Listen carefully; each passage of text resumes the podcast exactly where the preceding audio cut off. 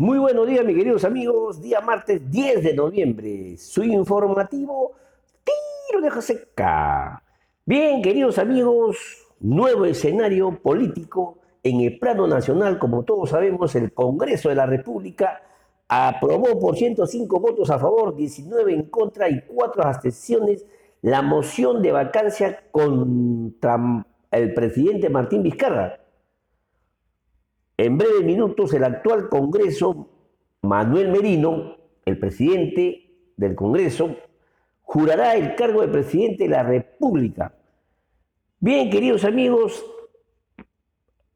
y todo es por una acusación a Vizcarra por un complot que se confabuló con el Fujimorismo para vacar el PPK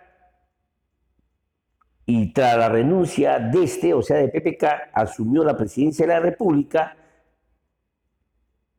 También se le acusa que en el, gobierno regional de Moquegua, presuntamente cobró millones de soles vía comisiones a quienes le, asignaban millonarios proyectos.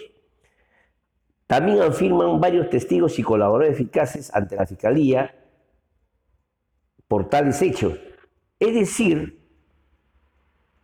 hay algunos indicios, pero el Congreso lo vacó por estas supuestas o por estos presuntos hechos delitosos.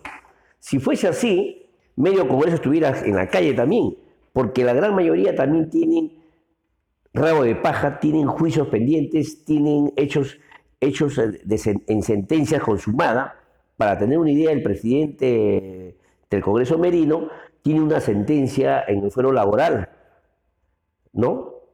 Aparte que, eh, bueno, como político ya todos sabemos su trayectoria, ¿no? no eso, eso lo dejamos a un costado, pero también en esa línea no podemos, eh, al, al carpetazo, al voto, vacar a un presidente con presuntos hechos, hasta que esto, según la Constitución, lo dice que debería culminar salvo que tenga un hecho flagrante y que fuera a ser demostrado, lo cual pues eh, no ha habido, simplemente son hechos supuestos.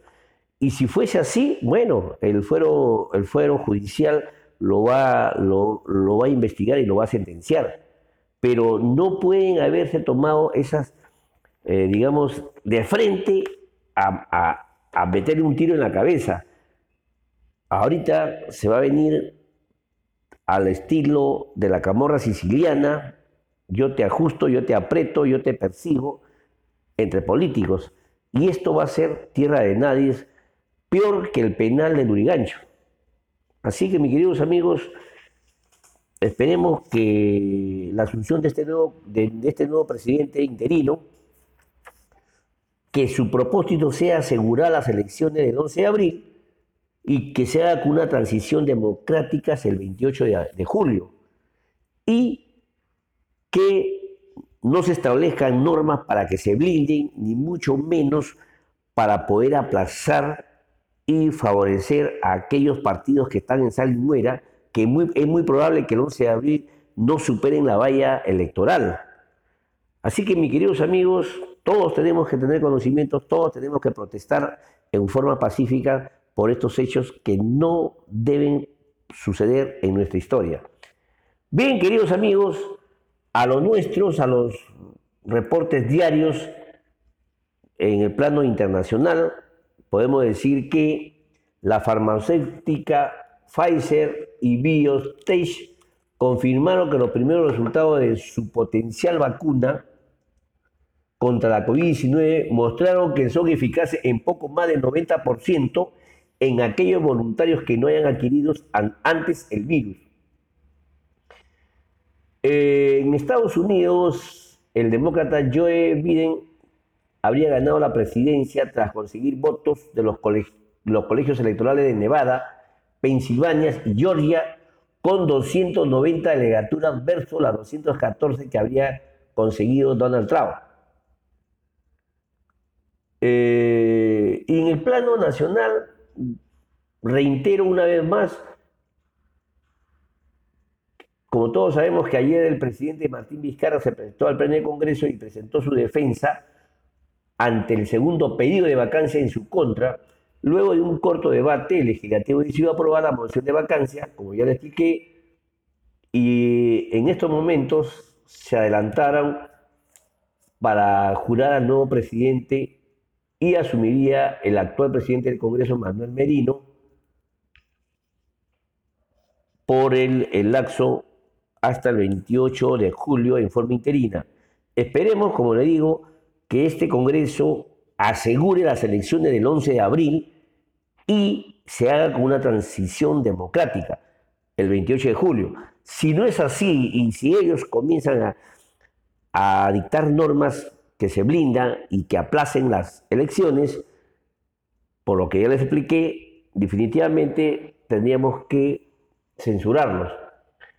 Otro hecho relevante en el panorama nacional es que mediante decreto de urgencia 128-2020 se destinó 374 millones para la adquisición de 14 predios correspondientes a la construcción de línea 2 y ramal en la avenida Fosse Gambetta de la red básica del Metro de Lima. Otro hecho relevante es que el Ministerio de Producción informó que a partir del 12 de noviembre se iniciará la segunda temporada de pesca de anchoveta 2020, la cual contará con una cuota de 2.78 millones de toneladas, cifra similar dispuestas en el 2019. El, el, día de ayer el ministro de Transporte y Comunicación indicó que se iniciará la segunda etapa del programa Arranca Perú durante el primer trimestre de 2021.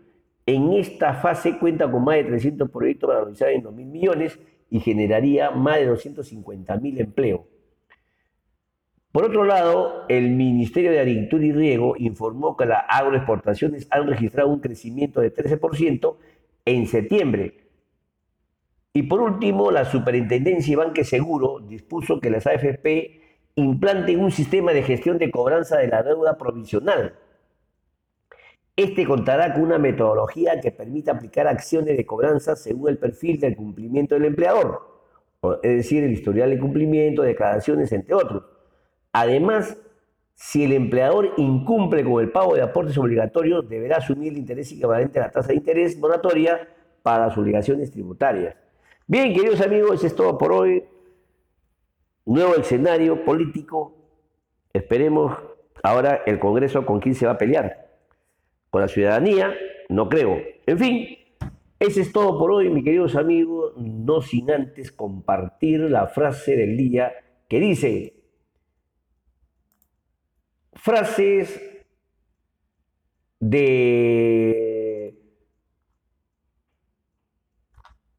La frase, ah, vamos a ver la frase porque tantas buenas frases que caen para este, para este momento, estamos escogiendo la más próxima